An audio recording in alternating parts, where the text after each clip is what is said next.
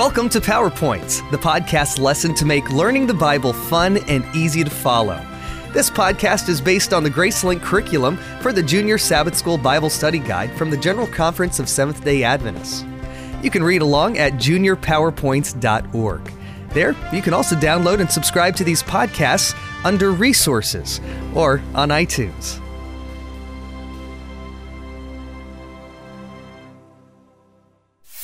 Lesson 1 Long Range Weather Forecast.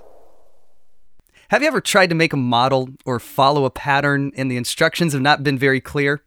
How did you feel? When God asked Noah to build an ark, Noah didn't have any problem following God's plan. Noah sighed as he walked into the house. He had just been talking to his neighbor. It seemed that there was no end to the wickedness around. Almost every day there was a new robbery or murder.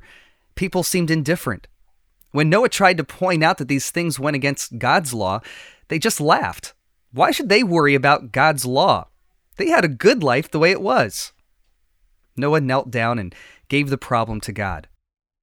One night, God spoke to Noah I am going to put an end to all people, for the earth is filled with violence because of them. I am surely going to destroy both them and the earth. So make yourself an ark of cypress wood. Genesis chapter 6, verses 13 and 14. An ark? What is an ark? Noah may have asked, sounding puzzled. So God explained to Noah his plan. This big boat would serve as a home for people as well as for many animals. God gave important instructions for how to build the ark. He asked Noah to use the best cypress trees he could find and make an ark with the following dimensions 450 feet, 130 meters long, 75 feet, 22 meters wide, and 45 feet, 13 meters high. Further, Noah was instructed to make a roof that would allow for the inflow of fresh air. He was then asked to coat the structure inside and out with tar. God continued giving instructions. Put a door on the side of the ark and make lower, middle, and upper decks. Verse 16. Noah thought of the time that the ark would be built. He may have wondered, How will I know when it is the right time? Then God offered his friend Noah a glimpse into the future and gave him further instructions. I am going to bring floodwaters on the earth to destroy all life under the heavens, every creature that has the breath of life in it. Everything on earth will perish, but I will establish my covenant with you, and you will enter the ark, you and your sons and your wife and your sons' wives with you. You are to bring into the ark two of all living creatures, male and female, to keep them alive with you. Two of every kind of bird, of every kind of animal, and every kind of creature that moves along the ground will come to you to be kept alive. You are to take every kind of food that is to be eaten and store it away as food for you and for them. Verses 17 through 21.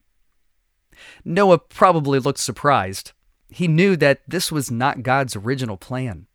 God did not want to destroy the world by flood, but he could not let the wickedness continue. Noah determined to do everything that God had told him. He wasted no time.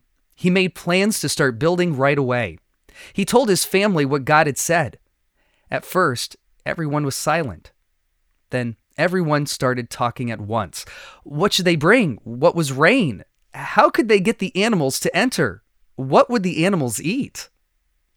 Noah did not know the answers to all of their questions, but he did know that God would be with them. Noah believed that at the right time, God would show them how to gather the animals and what food they would eat. But first, they needed to gather wood, find people to help them, and buy some tools. However, before they started to work, they asked God to bless them and lead them to the right people and places. Noah got his sons and others to help him. People were curious about what he was doing. So Noah warned them. He told them what was going to happen. He told them that God loves them. Then he invited them to go into the ark and be safe. Noah and his sons worked together to build the boat. While they worked, Noah preached, telling others of God's love and giving everyone the opportunity to accept God's plan.